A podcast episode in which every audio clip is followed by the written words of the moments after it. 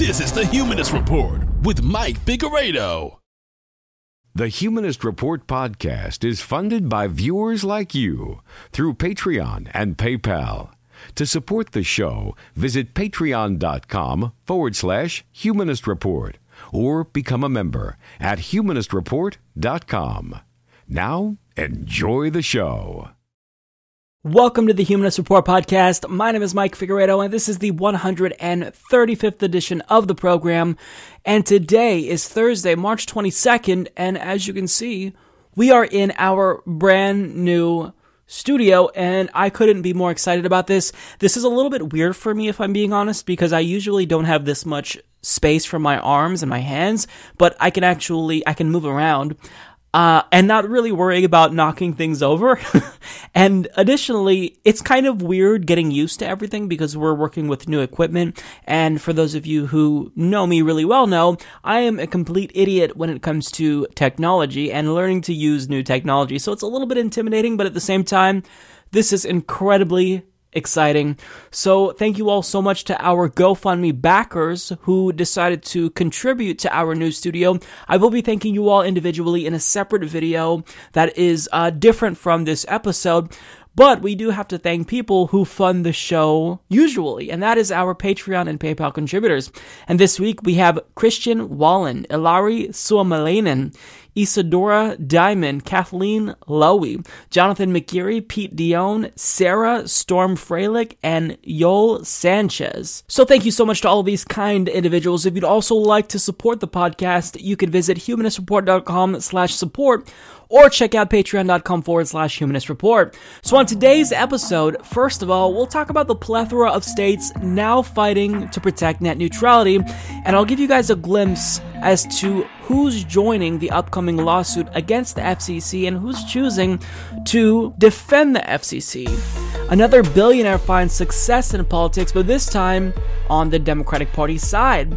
Also, on this episode, Rand Paul shows Democrats how to actually resist Donald Trump. And at a town hall about income inequality, Bernie Sanders called out the mainstream media. We'll talk about what he had to say. Also, Trump is eliminating animal welfare rules and he's loosening restrictions on trophy hunting. And finally, on this episode, I will give you guys the new studio tour that I promised you all once we started the campaign to build a brand new studio. So, hopefully, you guys enjoyed the podcast. Let's go ahead and jump right into it. So, I've got a huge update regarding net neutrality, and really, we've got fantastic news. So, as you've seen over the course of the last couple of months, little by little, we have some states, some governors, some attorneys general taking action to protect net neutrality. And now, when we step back and look at all of the progress that states have made, it's now the case that more states have taken action to protect net neutrality than states that haven't. And now dozens of states and a total of nearly 70% of the country's overall population lives in states that are fighting to protect net neutrality. So as you can see from this map here, there are just 13 states that haven't taken any action whatsoever to protect net neutrality, but overall, you can see the various ways that other states are fighting to protect net neutrality. So let me give you a little bit of details about this map's key. So black means that that state passed a law protecting net neutrality fully. And at this point, only one state has done that thus far, and that is Washington. However, Oregon is currently dark gray, meaning that both legislative chambers has in fact passed legislation, and the governor of Oregon, Kate Brown, is expected to sign that into law. So Oregon is expected to become the second state to switch to black, and California may soon be switching to dark gray because they are currently weighing a bill to protect net neutrality as well. Now, additionally, orange means that a governor has stepped up to protect net neutrality via executive order in that state. Brown means that a state's attorney general has joined Eric Schneiderman's lawsuit to sue the FCC. And green, this is another rare thing, means that various municipalities in that state has moved towards public broadband. And currently, Colorado is the only state with more than 100 municipalities that has decided to sign up for public broadband, although Hawaii may become the next state because they are considering statewide public broadband. and blue means that a net neutrality bill was introduced by a lawmaker from that state. Now, by looking at this map, as you can see, there are quite a bit of states that are blue, so it doesn't necessarily mean that that law will be passed, but it means that at least one lawmaker in that state sees the importance of protecting net neutrality. Now, again, I want to reiterate the importance of the domino effect because when Washington, Washington state that is, passed net neutrality legislation, more states began to immediately follow suit. We have Oregon now on the cusp of passing net neutrality. We have California considering even tougher legislation than the state of Washington, which then had the toughest uh, net neutrality law proposed in the entire country when it passed. But now we see 28 states in total moving in Washington's direction, and that includes the state of Alaska, California, as I mentioned, Colorado, Connecticut, Delaware, Georgia, Hawaii, Idaho, Kansas,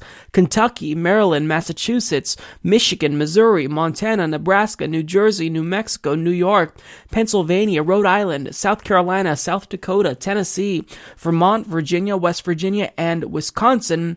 And of course, there's some overlap because in those states where a lawmaker has proposed a bill to protect net neutrality, well, in some cases, that state's governor has already signed an executive order guaranteeing that net neutrality will be preserved, and that now is at five states in total, including Hawaii, Montana, New Jersey, New York, and Vermont.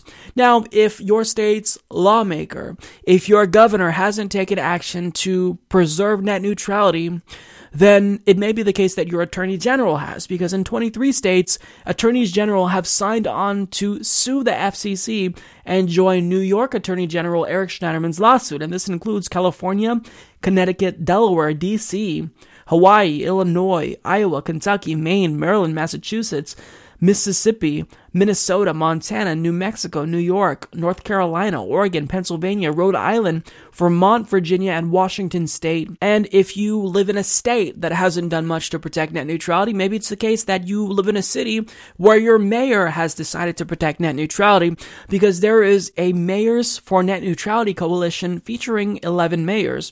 This includes Bill de Blasio from New York City, Steve Adler from Austin, Texas, Ted Wheeler from Portland, Oregon, Ron Nirenberg from San Antonio, Texas, Sly James from Kansas City, Missouri, Mark Farrell from San Francisco, California, Catherine Pugh from Baltimore, Maryland, Barney Saini from Putnam, Connecticut, Paul Soglin from Madison, Wisconsin, Sam Liccardo from San Jose, California, and Jacob Frey from Minneapolis, Minnesota. And again, I want to emphasize that some states are not only protecting net neutrality in one way, they're doing it in a multitude of ways. So some states have their governor, their attorney general, and lawmakers teaming up to protect net neutrality in different ways. So this is huge. So at this point, if you live in a state that hasn't done at least one thing to protect net neutrality or if you don't even have one lawmaker that decided to introduce legislation to protect net neutrality, then you really have to take action because if you don't have a state that's going to act soon, well, Ajit Pai's anti net neutrality order will go into effect, I believe, at the end of April. So things are getting serious, and this is why a lot of states are acting. Now, there's currently only 11 states that haven't done anything to preserve net neutrality. This includes Alabama, Arizona, Florida, Indiana, Louisiana, Nevada, New Hampshire, North Dakota, Ohio, Oklahoma, Texas, Utah, and Wyoming. So, in all 13 of those states, not even one lawmaker decided to introduce a bill to protect net neutrality.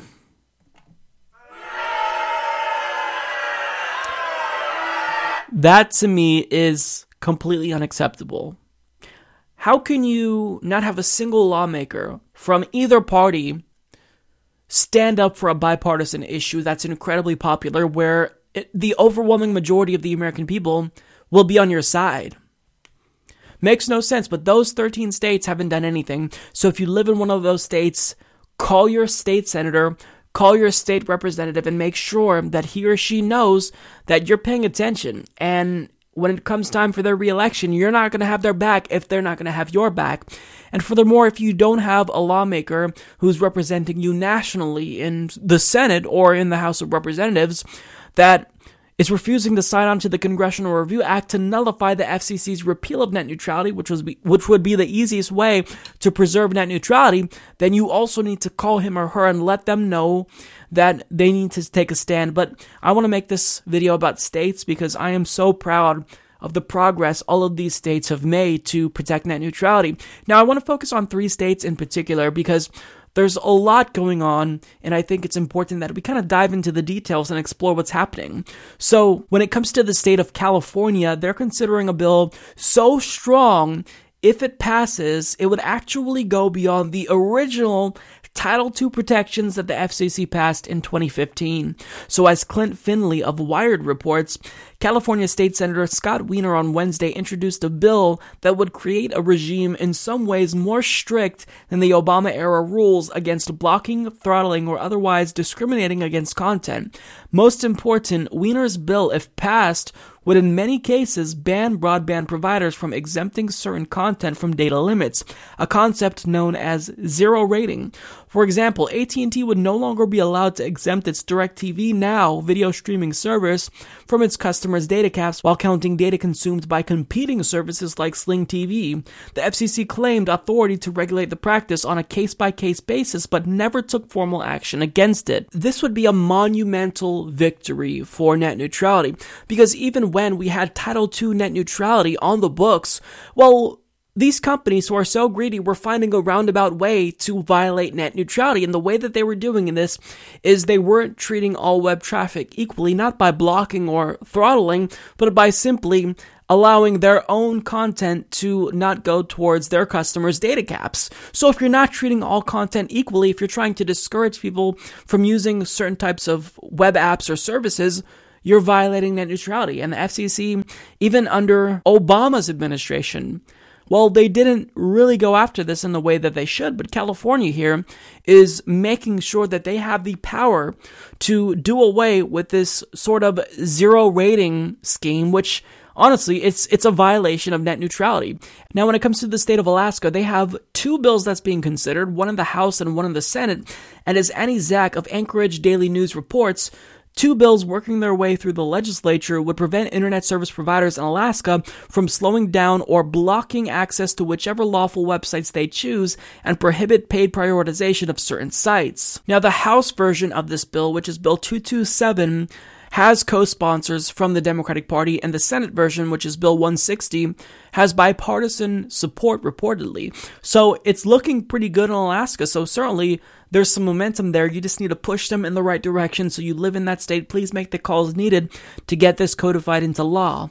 Now, when it comes to the state of Oregon, which is my state, Michael Gillette of Oregon Live explains that the Oregon House and Senate both passed a bill protecting net neutrality, and the governor is expected to now sign it into law.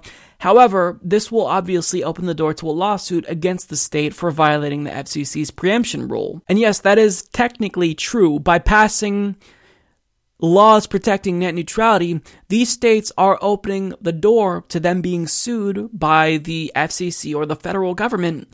But the alternative is to do nothing.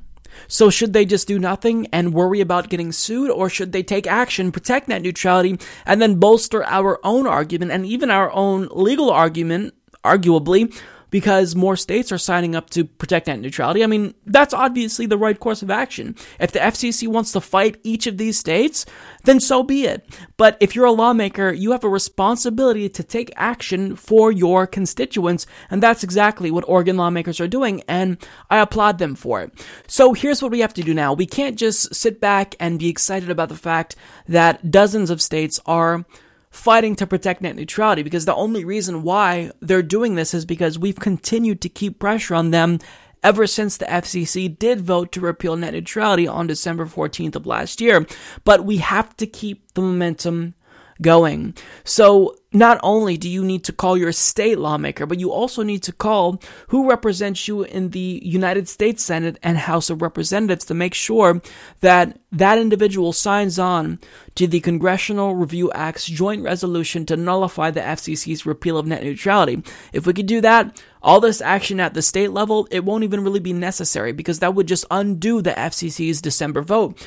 But still, we can't bank on Congress doing the right thing because obviously, as it stands now, there's only 50 co-sponsors of the CRA in the Senate, which means that it'd be a tie. Mike Pence would come in, probably break that tie, and there'd be no chance that it gets to Donald Trump's desk. Now, in the event it does get to Donald Trump's desk, is he going to sign that into law? Absolutely not. But it still will elevate this uh, this issue to a national level. Hopefully, garner maybe a little bit of mainstream media coverage. Um, give us a break from hearing about Russia and Stormy Daniels and Don Jr. and his wife. I mean, this is a really important issue. The mainstream media has completely failed us here. They have not talking about this issue. They casually mentioned it a couple of times once it was repealed, but most of the segments, you guys all saw the videos I did, were negative. They were against net neutrality or presented the issue in a skewed manner to suggest that this was a battle between giant tech companies like Comcast and Verizon versus Google and Facebook. That's not the case. This is the people versus these gigantic corporations and a rogue FCC chairman named Ajit Pai who's only doing the bidding of his former and future employer. So, if we want to fight to protect net neutrality, then we have to take action, and it's easy. You just got to make some calls. Um, and if you really can, make a huge difference and show up to uh, your representative or senator's office because nothing tells them that you're serious about an issue like going there face to face. But a lot of us, you know, to be realistic, we have jobs, we have responsibility, we don't have time for that. So certainly if you can call, that's substantial. If they receive enough calls, they will take action. And there's evidence that that works. All you have to do is look at that map and see what activism for net neutrality does. So let's get them. So, as you all know, there's been a multitude of lawsuits lobbed against the FCC ever since they decided to unilaterally repeal net neutrality and go against the overwhelming majority of the American people. Now, it seemed as though every single week the FCC was being sued by someone. There were attorneys generals who decided to lead the cause. So now we have attorneys general from 23 different states who are suing the FCC.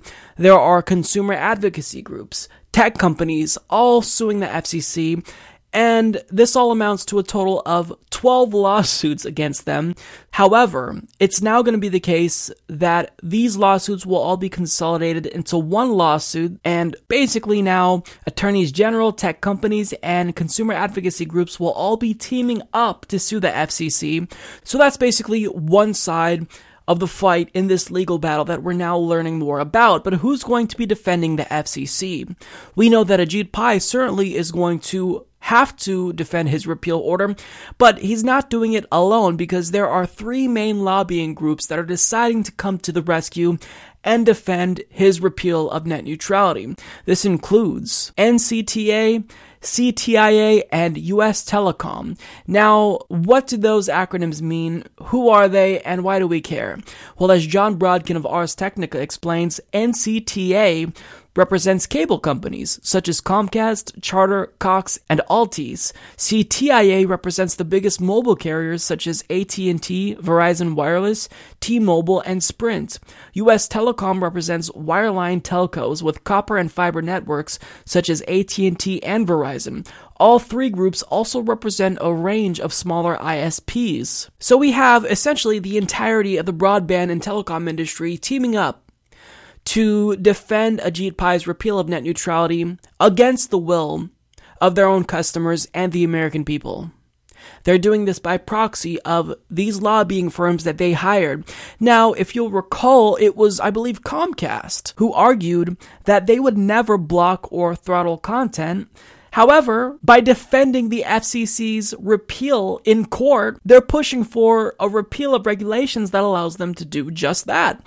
And Comcast is already, quote, accidentally blocking legitimate websites like PayPal and Steam through their protected browsing option. And even though this option can technically be turned off. Customers may not know that it can be turned off. And furthermore, it demonstrates that companies don't have to go to greater lengths to ensure that content isn't being blocked now that net neutrality is gone. So even if it may be accidental, it's still happening and they don't really have to take precautions to ensure that it doesn't happen. And there was also another quote accident regarding Comcast who decided to inexplicably block an encrypted email service known as Tutanota. Now, even though it appears as though this was due to a glitch, Comcast has decided to remain silent on this issue. So understand how despicable these companies like Comcast are.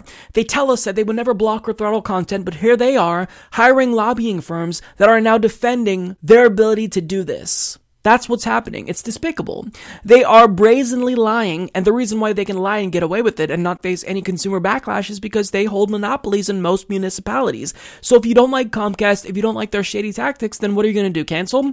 Well, then you're just left without internet because in a lot of areas, you have one or two options. You want me to give you the number of a different cable company that can. Oh, wait, we're it, aren't we?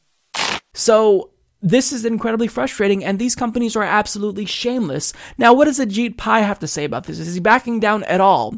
Well, unfortunately, not only is he not backing down, but he's deciding to be condescending yet again and talk down to the American people as if we're stupid. So, as Edward C. Baig of USA Today reports, FCC Chairman Ajit Pai defended his agency's repeal of net neutrality regulations at the mobile industry's annual conference here, saying the lighter rules set to replace them will amount to quote, targeted enforcement. Nobody gets a free pass. The United States is simply making a shift from preemptive regulation, which foolishly presumes that every last wireless company is an anti competitive monopolist, to targeted enforcement based on actual market failure or anti competitive conduct, he said. First and foremost, Ajit, it's not foolish to presume that they're going to resort to anti competitive, anti consumer conduct because that's what they've been doing, hence the need for net neutrality rules which you just decided to repeal. Now, it's also obviously the case that the overwhelming majority of the American people do not approve of his repeal of net neutrality. So, in response to him going against the American people, this is what he had to say. Pai responded that generally speaking, I would hope that public opinion over time was based more on facts and less on public relations, says the former Verizon attorney. So it's not you who has the facts, it's Ajit Pai who has the facts a former and probably future attorney for Verizon. How condescending is that to suggest that our position is not based on facts, it's based on public relations. Well, first of all, that doesn't even make any sense. Look at these lobbying firms who are hired by the telecom, who are fighting to keep the repeal of net neutrality permanent. I mean, that's public relations. The spin that you're doing, that's a PR spin. You're trying to piss on our legs and tell us that it's raining, as Judge Judy would say, but we know that you are bullshitting us because you are in cahoots with the telecom industry. You're a liar, Ajit. Nobody believes anything that you're saying. So the fact that you continue to gaslight us and tell us that we don't have the facts on our side and we're just influenced by public relations is absurd. It's just nothing more than projection. You're the one who's influenced by public relations. You're the one literally teaming up with Verizon to plan skits about how you're a Verizon shill. So, look, this is going to be a really long legal battle ahead of us. I'm really hoping that more and more states take action before the repeal of net neutrality takes effect because regardless if this battle is settled right away or not, which it won't be, even if a judge decides to put a stay on it, I mean, there's going to be a period of time where Americans do not have any protections. Now, thankfully, it is the case that states are gearing up to protect net neutrality in a multitude of ways, but the fact remains that if your state doesn't act, net neutrality will be gone by the end of April and certainly by May. So, this is going to be a really long legal battle that is certainly not going to be solved anytime soon. But thankfully, there's a lot more people who are fighting for us and tech companies and consumer advocacy groups fighting for us than there are fighting for Ajit Pai. And these companies like Verizon and Comcast, they're kicking and screaming because they want to make sure that what they were able to finally achieve through a show like Ajit Pai doesn't go away. But certainly, it is going to go away if we have anything to say about it. Last week, President Donald Trump nominated former CIA Director Mike Pompeo to be the new Secretary of State, and to replace him at the CIA, he nominated Gina Haspel, who is a literal war criminal. Now, when I tell you about Mike Pompeo or Gina Haspel, any normal, rational thinking human being is instinctively against these individuals because when it comes to Mike Pompeo, he's a pro torture warmonger who's hawkish on not only North Korea and Iran, but Russia as well, and he also thinks that Edward Snowden should be killed.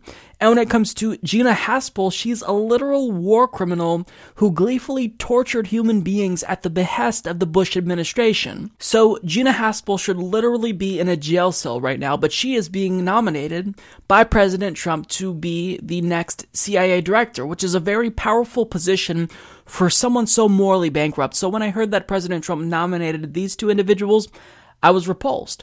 Any normal person should be repulsed by them once you hear about them. So I thought even though Democrats, they're terrible, of course they're going to put up a fight, right? They're going to fight Donald Trump on this tooth and nail, right?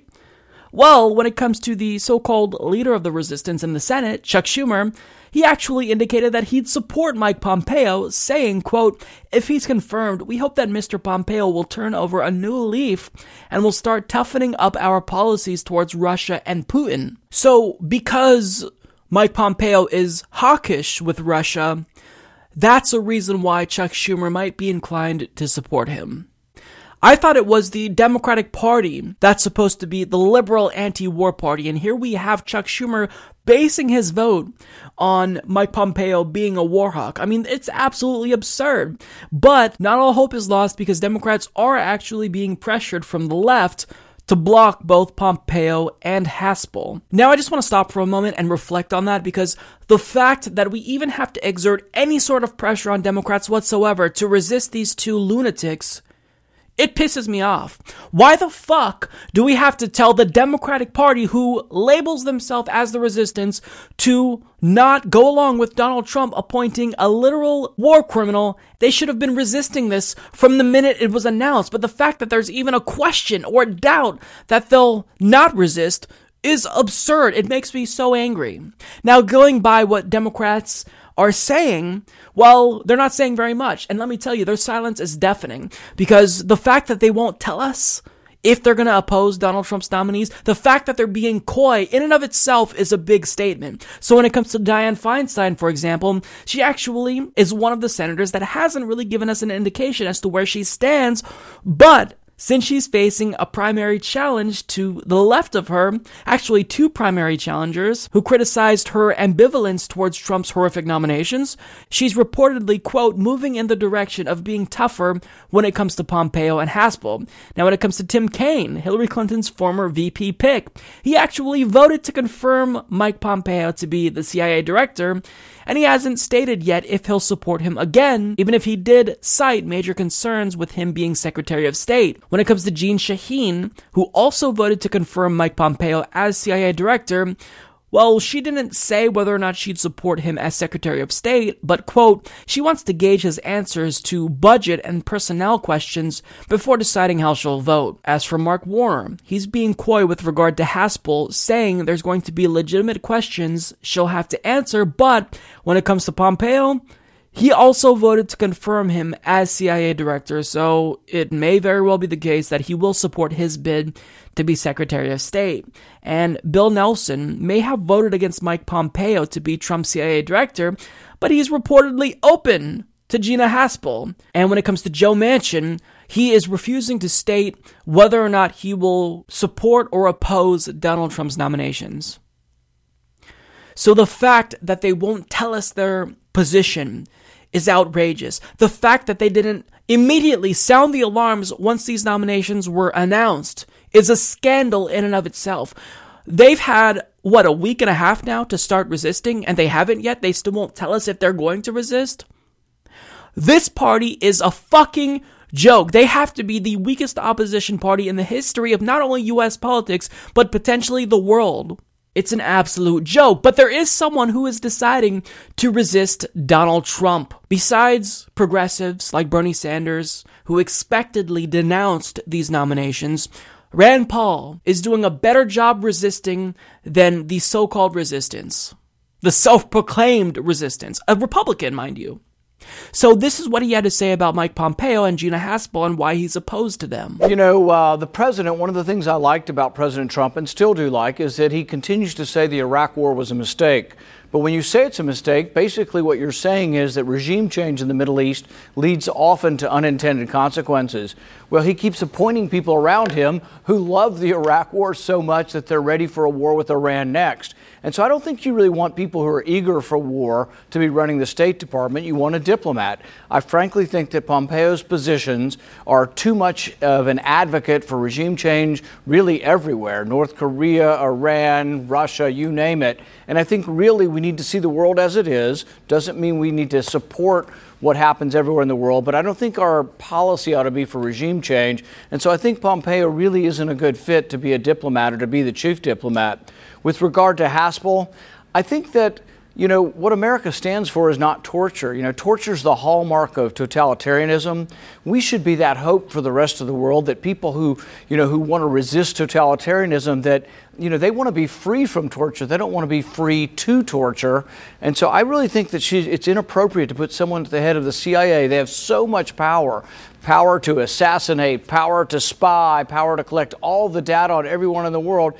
I don't think the person running that agency should be someone who ran a secret prison in Thailand. So, what he's making here are common sense points.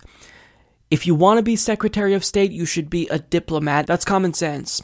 Now, when it comes to Gina Haspel, he described just how despicable of a person she really is when he made a press statement a couple of days ago, and this really shows just how deplorable Gina Haspel is as a human being. A quote from one of the interrogators says that Gina Haspel said, Good job. I like the way you're drooling. This is about Zubaydah, who, as he was being waterboarded. It adds to the re- realism. I'm almost buying it. You wouldn't think a grown man would do that. When you read that, sort of the joyful glee at someone who's being tortured, I find it just amazing that anyone would consider having this woman at the head of the CIA. And so my opposition to her is over her direct participation in interrogation and her gleeful enjoyment at uh, the suffering of someone being tortured. That's who Trump nominated, someone who not only was complicit in torture, but partook in the action. Gleefully so. That morally depraved lunatic is now potentially going to be one of the most powerful people in the country because of Donald Trump. And Rand Paul is one of the few people speaking out, a Republican. It blows my mind, honestly. The state of politics in America is so dismal. I don't think that people will believe just how shitty Democrats are when they go back and read about this time in the history books. So the question is if Rand Paul opposes them, what is he doing to oppose them specifically? Well, he's taking action. I'll do whatever it takes, and that includes filibuster. I will try to make a point to the American people, and maybe the American people will rise up and say, you know, we stand in solidarity with those who, tr- who seek freedom from torture, not the freedom to torture. It's just inconsistent with who we are as a people to have someone run our spy agency that has all this enormous power who is intimately involved with torture and from everything we're reading was supportive of the policy. And so, no, I can't support that, and I will do everything I can, including filibuster. You know, filibuster doesn't stop anyone. The only way I would stop anyone is if we convinced, uh, you know, enough senators, and it would take actually a majority, I think, in this case, to actually stop their appointment.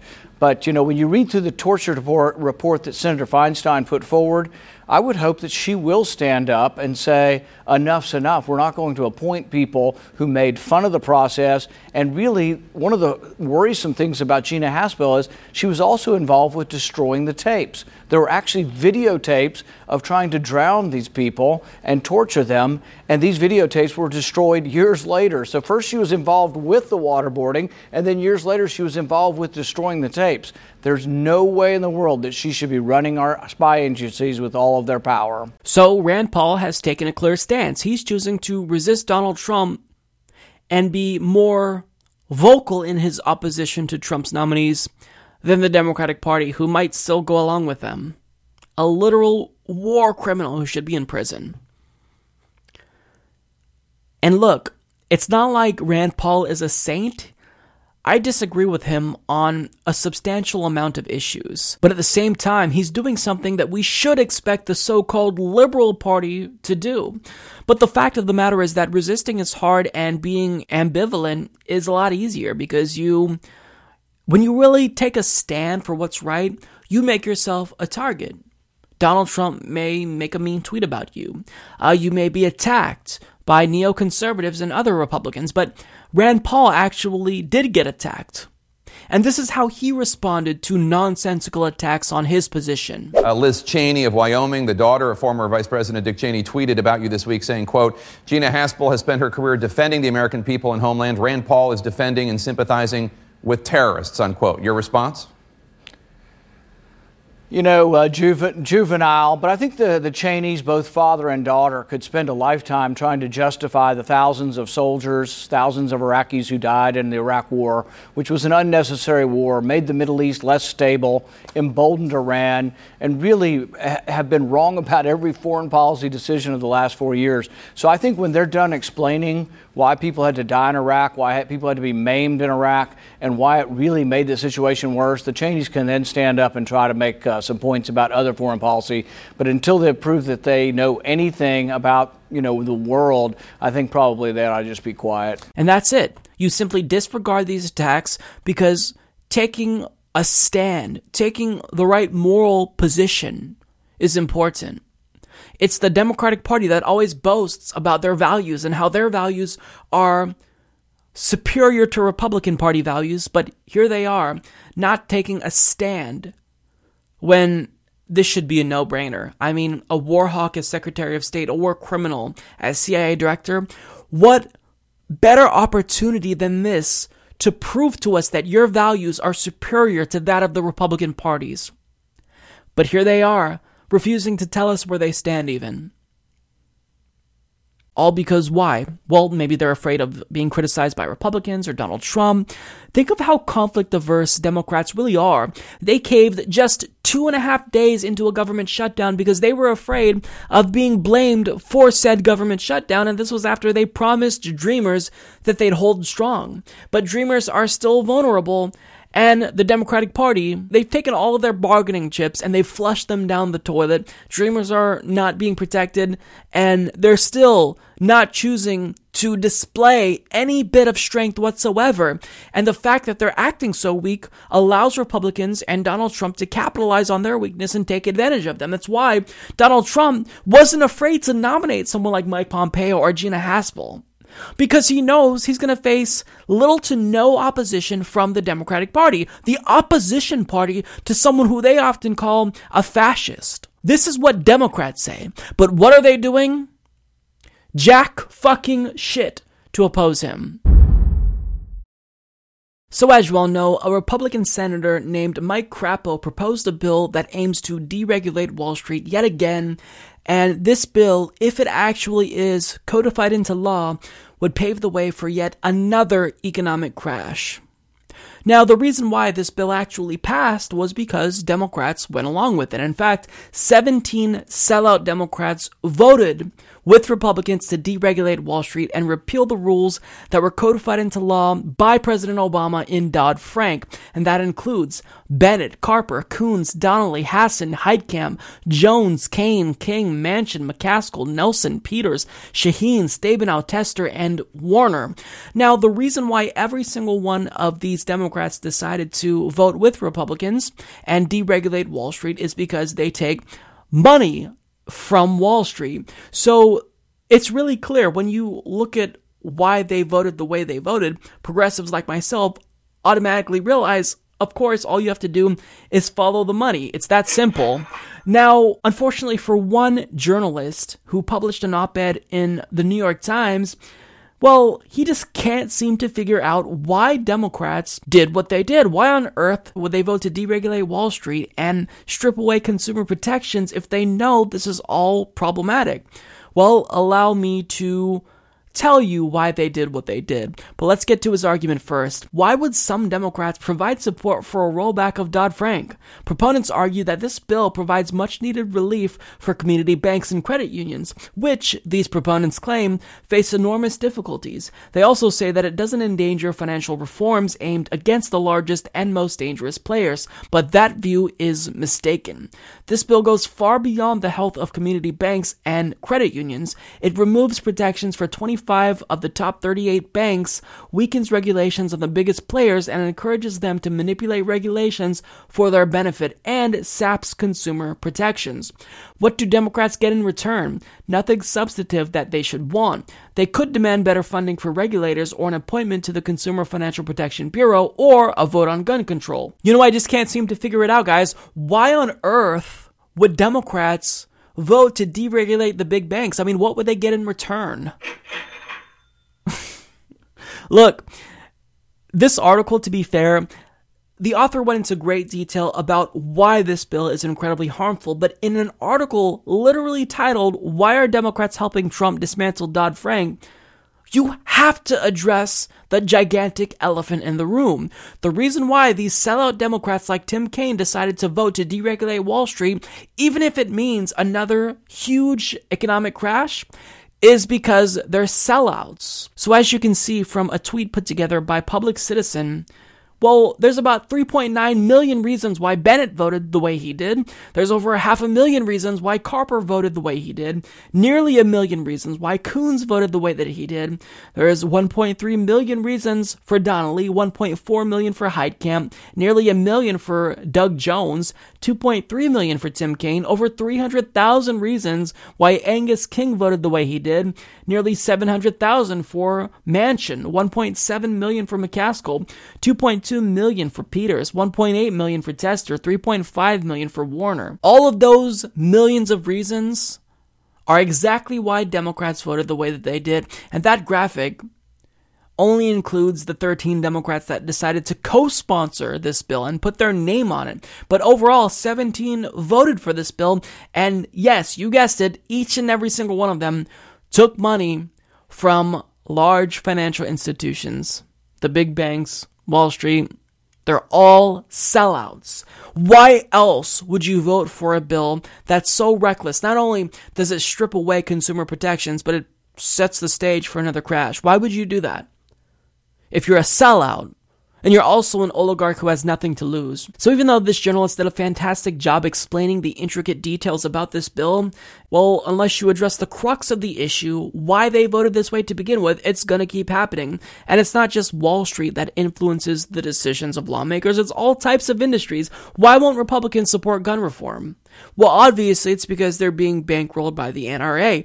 Why is it that lawmakers in both parties continuously support war and US imperialism, even if the American people don't like that, well, it's because they're taking money from defense contractors. Anytime you're curious as to why a lawmaker did something that the American people don't like, all you have to do is follow the money. So, the fact that it has to be spelled out for a journalist in the New York Times, which I'm told is the most prestigious news outlet in the country, it's a little embarrassing. Now, again, I don't want to shit all over this journalist because he did a fantastic job laying out the intricacies and the nuances of this bill and specifically how it will be a disaster. But I mean, how can you not know why they voted the way they did? How can you not mention money in politics at all? And see, therein lies the problem with media, generally speaking. Usually, print outlets are better at this, although this is an exception to the rule. But Nobody ever cites just how prevalent money in politics really is, just how corrupt our lawmakers are. You can usually predict the way a vote will go by looking at a lawmaker's financial contributions. Almost always. Big money rules all when you live in an oligarchy. And when you look at studies, specifically one from Princeton University by Dr. Gilens and Page, they found that when it comes to policy outcomes and normal citizens' preferences, we have a statistically non significant impact on policy outcomes. Special interests and elites, they actually have a statistically significant impact on policy outcomes. How crazy is that? What does that tell you? We live in an oligarchy. That's the only conclusion you can take away from that type of study and other studies that yield the same results. We live in an oligarchy. That's why Democrats voted the way that they did. It's no mystery. All you have to do is follow the money. The Illinois primaries took place, and there were a couple of primary races to look out for. Of course, the gubernatorial race was one. Uh, there were a couple of other races that were really important, one featuring Anthony Clark, a Justice Democrat, and another featuring Dan Lipinski, who is basically a Republican. I don't honestly know why he chooses to remain a Democrat. Uh, there was a lot of controversy when uh, Nancy Pelosi decided to endorse him, but this is an individual who is against gay rights. He's against abortion. He's socially and economically conservative, yet he remains a Democrat. So, how did he do against his progressive primary opponent, Marie Newman? Well, unfortunately, he edged out and ended up winning. Now, there is a chance that the results could change because at the time I'm reporting on this, not all precincts have uh, finished their count. I'm crossing my fingers, but at this point, the New York Times is calling it for Dan Lipinski, even if it's very, very close. So we have a conservative Democrat bringing down the entire party, but hey, at least Nancy Pelosi gets what she wants as, you know, the leader of the Democratic Party in the House, right? Because it's up to her to whip up votes for legislation and for her party. Oh, wait, he votes against her.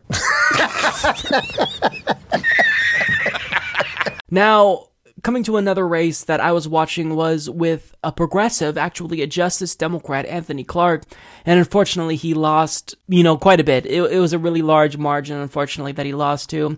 Another really interesting race was the gubernatorial race, and it turns out that the Democratic Party just got their own version of Donald Trump because a billionaire named J.B. Pritzker won that primary. And at this point, I don't even know what to say about the state of American politics. So, according to Reid Wilson of The Hill, billionaire investor and philanthropist J.B. Pritzker is the Democratic nominee to be the next governor of Illinois after outspending his opponents by tens of millions of dollars. Pritzker spent a jaw-dropping 63 million on his bid for the Democratic nomination, including more than 33 million on television advertising, far more than Biss or Kennedy. Observers said Pritzker's money made the difference. So, pretty much all you you need to know about Pritzker is that he's a billionaire. Do we need any more billionaires in politics? It's bad enough that they're buying politicians, but now they're just choosing to cut out the middleman and run themselves. And now, part of me, I hope I'm wrong, thinks that this is going to be the Democratic Party's Trump. They are going to try to push him because they think, oh, well, you know, America's uh, Americans opted for a billionaire, so why don't we put up our own billionaire? And we just so happen to have the governor of Illinois, who's also a billionaire. Maybe uh, voters will go for him as well. And look, if you want to learn more about him, you can learn about half of what you need to know by watching the following ad.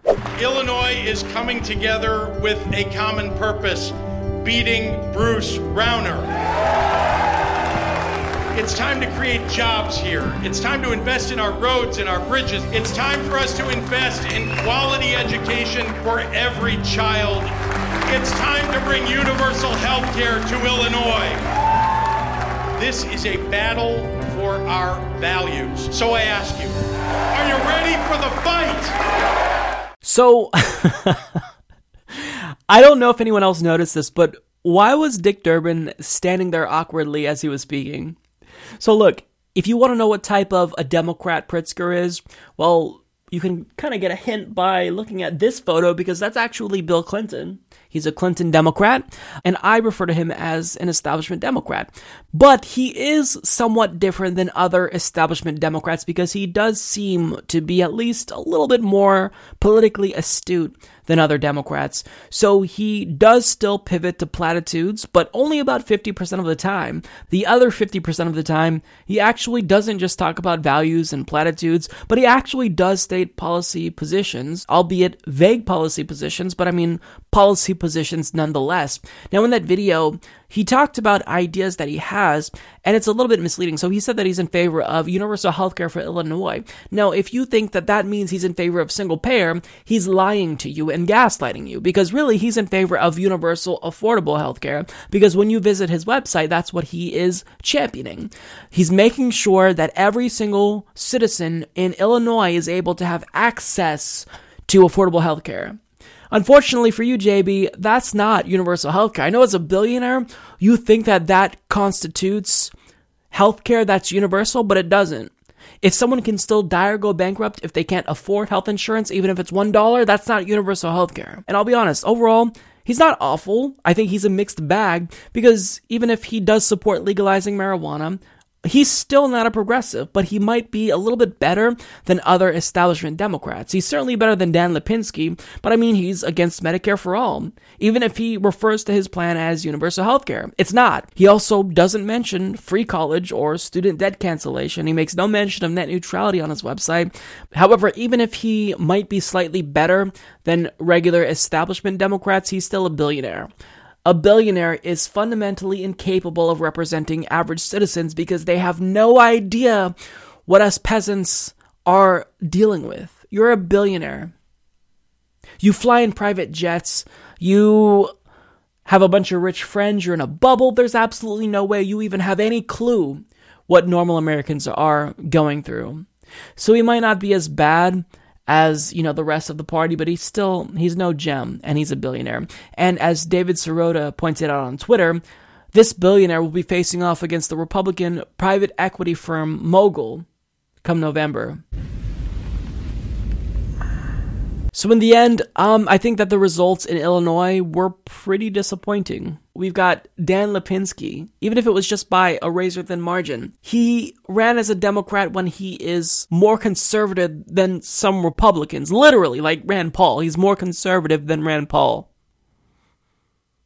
And then you guys voted in a billionaire who may be your next governor. And if he loses, then you get a private equity firm mogul. money in politics rules everything. And because this privileged prick was able to pretty much outraise his opponents, that's why he was able to win. Again, I want to read you the quote. Observers said Pritzker's money made the difference. Nine times out of ten, that is the case. Literally, studies show that nine times out of ten, the candidate with more money wins. It's not a guarantee, but certainly it increases the likelihood of electoral victory. That's why we need to get money out of politics because once we finally do that, we'll have politicians that aren't corrupt anymore and we'll have a different country as a result. So, the mainstream media in America is so dismal that they very rarely speak about anything that's substantive. And the reason why the mainstream media is so terrible is because it is owned by large multinational corporations. And the reason why even corporations that don't have anything to lose in talking about specific issues don't talk about specific issues is because their advertisers are large multinational corporations. So when you have a mainstream media that is owned and operated by large multinational corporations, you get a media like we see in the United States. You get CNN, MSNBC, and Fox News, all biased, all making sure that they don't ruffle any feathers. So there was a town hall that Bernie Sanders decided to do. He teamed up with independent news outlets like Now This and The Young Turks to talk about income and wealth inequality. And just the need for this type of town hall where they talk about a substantive issue like this it really should be embarrassing for the mainstream media and let them know that they should talk about it more often, but of course they're not going to talk about this because why would they? Talking about a real issue that affects most Americans, that's not going to get you as much views or money, maybe ad revenue, as talking about Russia, Stormy Daniels, or Don Jr. would. So that's why they choose to ignore it. So Bernie Sanders, during this town hall, they were talking about income and wealth inequality, but he did make a broader point about uh, mainstream media, and Michael Moore, who was also on this panel, jumped in, and I wanted to share with you what they had to say. I have a two year old grandson. I'm concerned about his future. And I'm concerned whether or not he'll be able to do as well as me because of the structures that we have in place now. The one issue that I would add, and maybe Michael can jump in on this one, is how often have you guys seen on television any discussion of poverty in America? You ever see it? Virtually not at all. 40 million people struggling. And what I would say to our friends in the corporate media, start paying attention to the reality of how many people in our country are struggling economically every single day. Let's talk about that issue. Mike? It, uh, I was just in West Virginia. You were in West, West Virginia recently. Uh, they had an amazing victory, the teacher strike Yes. in West Virginia. And this is a union. This union brought down the state apparatus at 75% women in this union. And they rose up and it, and Bernie, I didn't see hardly anything in the corporate media about this on any of the networks. Even some of the networks that we watch were, you know, Russia, turn the channel, Russia, Russia, Russia, Russia. And I'm not saying that's not Now, you important. forgot about Stormy Daniels. Yeah, no, no, okay. Stormy Daniels and, uh, and Don Jr., and, you know, uh, whoever else, all the shiny keys to distract us. That's what goes on in the media. All the other things that we, they talk about. And we should be seeing this. This we should see. We should know about the West Virginia teacher strike and the victory. What inspiration that would be around the country if they, if you saw people in West Virginia do this. Who, they haven't had a strike like this in forever. And it's, they don't show this, Bernie, because what would happen if they did? What would happen? In a so-called conservative red state, teachers stood up and fought back and won. Right. Yes. Now, there was a lot of great moments from that town hall, so I will include the link down below, but what they said there was incredibly important. Michael Moore, he admitted, yeah, these networks that we watch, they talk about Russia, Russia, Russia. Um, we had Bernie Sanders say, well, they're focusing on Stormy Daniels, and that's true. That's all they seem to focus on. If you turn on CNN, nine times out of ten, they're going to be talking about something that is a scandal. Same with MSNBC. They're mostly focused on Russia. And then when it comes to Fox News, you just see general hackery. I mean, these are stations that I used to trust. But over time, it became more and more apparent that MSNBC had an agenda, and that agenda directly coincided with what the Democratic Party establishment wants. And what the Democratic Party establishment wants is exactly what their corporate donors wants. Because again, our mainstream media is corporatized. We have a free press only insofar as that free press doesn't offend multinational corporations in this country who also happen to be legally viewed as people. Now, I do actually have a little bit of criticism for Bernie Sanders here as well, because if you want the mainstream media to stop focusing on scandals and issues that don't matter, then you have to stop being complicit and allowing them to do that. You have to stop legitimizing them. So when they talk about Russia, Russia, Russia, Russia, Russia 24 7, you can't legitimize it because this Russia issue, it's really not that important. Russia, a Russian troll farm posting memes, I don't think that had much sway over the 2016 election. And certainly, if this issue is important and as important as lawmakers want us to think, then they could do a lot of things. They could do what Tulsi Gabbard did and introduce paper ballots, but they're not doing that. All they're trying to do is use this as a means to an end, and that end is to impeach Donald Trump. And certainly, when it comes to big websites like YouTube, what they're doing, and Kyle Kulinski, credit to him, talks about this all the time, they're using this to censor independent media. So the state of media in this country is terrible. And I don't think people in the media understand the amount of power and influence they have. When you look at political science studies and sociological studies and even psychological studies, they show that the media has agenda setting power. So if they think Russia is important, that's going to be what everyone in the country thinks is important. It's what Republicans did with Benghazi. So even if Benghazi was a big nothing burger, MSNBC was also forced to cover it because Fox News was covering it and generating a lot of ratings because of their coverage of Benghazi. Now, even if MSNBC was trying to debunk Benghazi, they were still talking about Benghazi quite a bit. So media, not only can they set the agenda and what's important, but they also raise the salience of issues. So not only do you think something is important, but they can control how important you think something is. So if you think that Stormy Daniels is more important than climate change, the media can make you think that way all by basically talking about something repetitiously. It may not have that same effect on all of us. A lot of us just tune out mainstream media, but for the most part, what they have is a lot of sway. So imagine if the media covered income inequality or climate change as much as they talked about Russia or Stormy Daniels. All of a sudden, the rest of the country would realize just how important climate change is.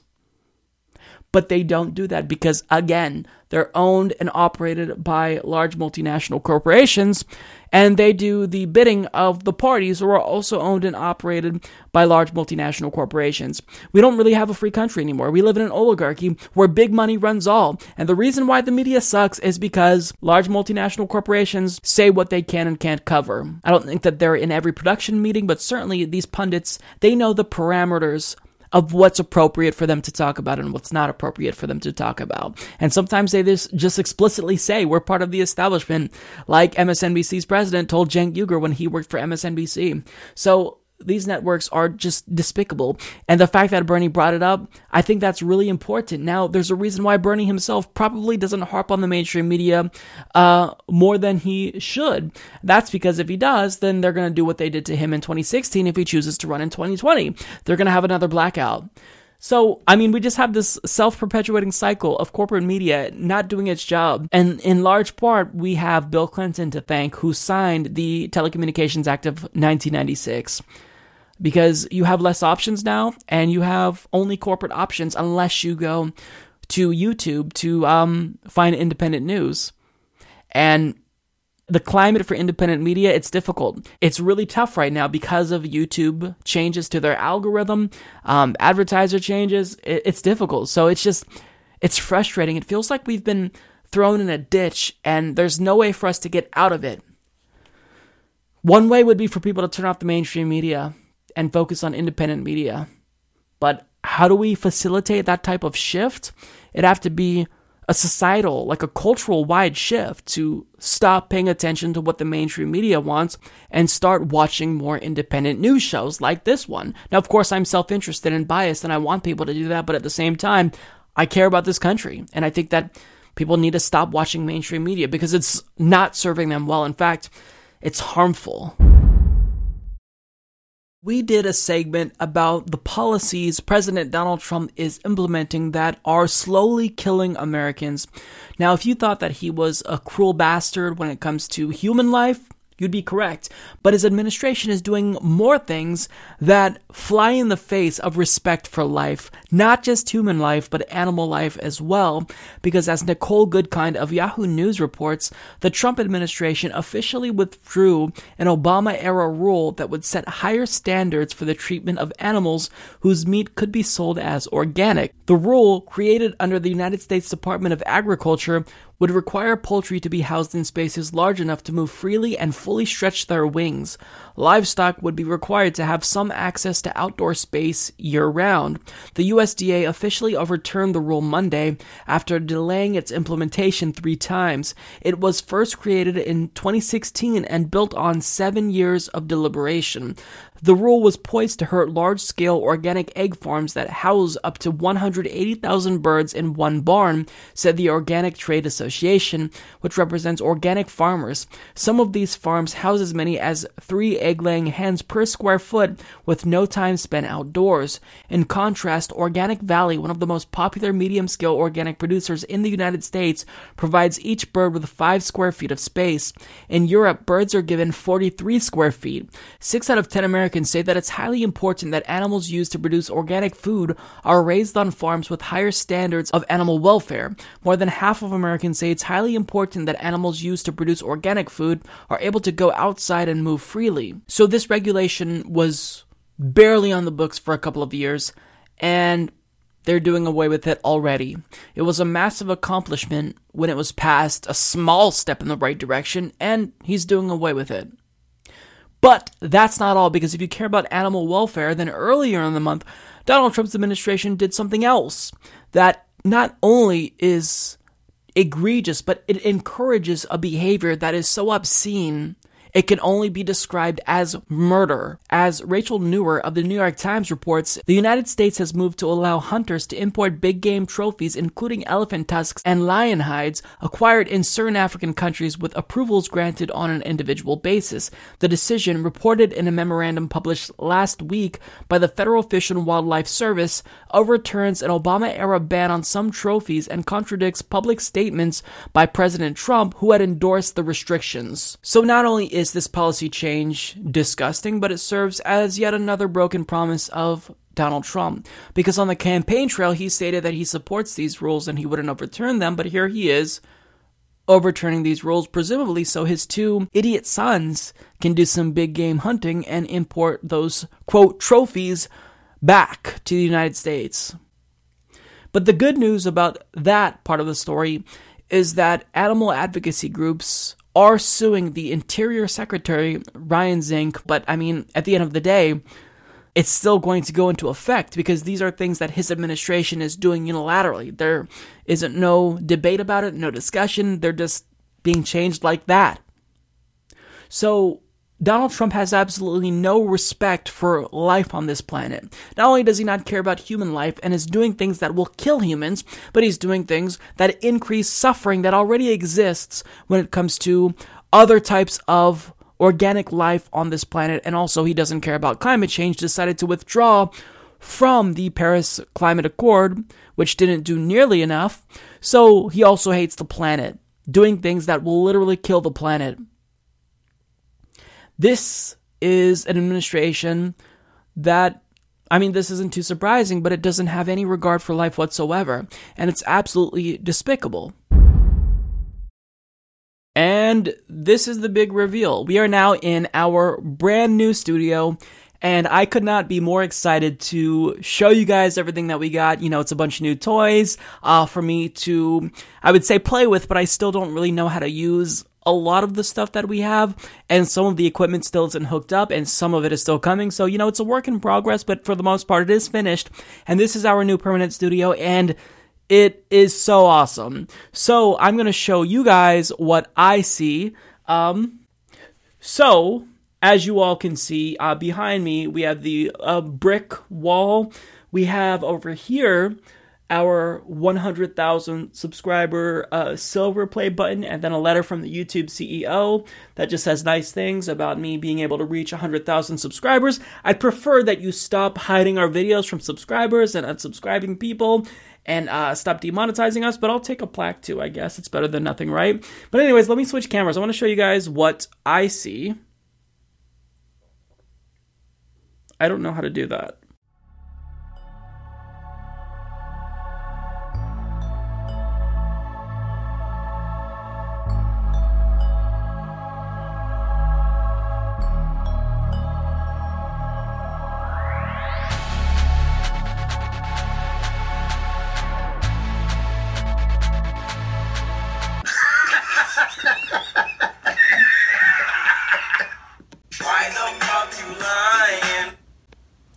At my fingertips. So this is what I look at. So there's the camera and there is the field monitor. So now I can see myself if I am out of focus or something like that. This just it helps so much and it is even big enough so I can actually see it. So let me go ahead and stop that. This is one thing that I like to be able to do. Um, so let me show you what's behind me. We have both of the uh, monitors right here. And then we also have the thumb drive that's playing whatever's behind us. We have our big monitor, but you already know what that is. And then we have this light that we're using. I actually just took this from my living room. We're supposed to have another light that will really beam on the wall, but basically it's lost in the mail. So yeah, but let me uh, turn on the lights here and show you the rest of the studio. So when you walk in, we have a new board for me to write things because I am very absent-minded. So if I don't write it down, then I'm probably going to forget about it. We have a little mirror just to make sure that I don't have like a booger in my nose or anything. Um, and you know, it's, it's just nice to kind of see. Um, what's going on. We have all of our cables and stuff, the Elgato Cam Link, which I have no idea how to uh, fix. Not fix. Um, how to use, which is like half the shit here. And then on this side, we have all of this stuff. So I wanted to um, put Bernie Sanders' book, The Pop Vinyl, and then get other books from progressives and just put it like on this side, kind of like you saw from the mock-up. But the problem with that is it looked super cluttered and then the microphone blocked it. So overall, I ended up canning that, but thankfully we didn't spend any money on this for like the studio fund. Um, this is just shit that I had that I bought like before. Um, we also have a board another board for me to write like upcoming appearances and more notes. And yes, I'll be on the discourse and get your news on with Ron. And we have water with my um, special Pugs on Drugs cup. Definitely something that I am a fan of. And I also have um, pug slippers on, so you can tell I'm definitely homosexual. You know, when you see a little bit more. Um, we have everything right here that we need to record. We have B-roll, and that means that we have like uh, videos and pictures um, that you'll see on the screen when I'm talking about politicians, so you're not just looking at my face. Um, this is basically our control panel. This is where all of my notes are on the iPad, and you know we have to get this to raise it up because it's you know I have very bad vision. Yes, I need to go to the eye doctor. That's what we have for now. We have this connecting everything um, back here. Um, yeah, and then we have these new lights that are really fancy. I don't want to mess with the settings because I feel like they're kind of perfect. So if I mess with them, then it's gonna be, uh, you know, it's gonna be a little bit fucked up. But yeah, this is pretty much the new studio. Um, we have foam padding all the way up to the top, and then we actually have some blackout curtains to make sure that this doesn't get faded. Um, and yeah, that's it. So hopefully you guys like the new studio and the tour. You know, it's not much. It's a small room, but it's it's still perfect. You know, I couldn't be more excited about this. Um, so yeah, that's what we got. So hopefully you guys enjoyed the new studio. Um, thanks to anyone who decided to chip in to fund it. Yeah. That's all I got for you guys today. This is our very first episode in the new studio, and I hope that you liked the new studio. Um, yeah, it's it's you know getting used to everything is going to take some time for me, and we're still implementing more changes to the show, putting in new equipment. So you know, um, I'm anticipating a lot of growing pains, but at the same time, this is really exciting. So thank you all so much who funded the studio on GoFundMe, and also thank you to all of our regular Patreon and PayPal contributors because you guys help the show not only to thrive but survive. And I think I butchered that talking point that I always say, but you know what? It doesn't matter. It's a new studio. We're we're growing. There's going to be some complications and difficulties, and sometimes equipment might glitch out, and I might glitch out, personally speaking, so that's cool. So, anyways, thank you all so much for watching. I will see you all next week. Take care. That's kind of weird because I'm giving myself applause, but whatever. Until next time.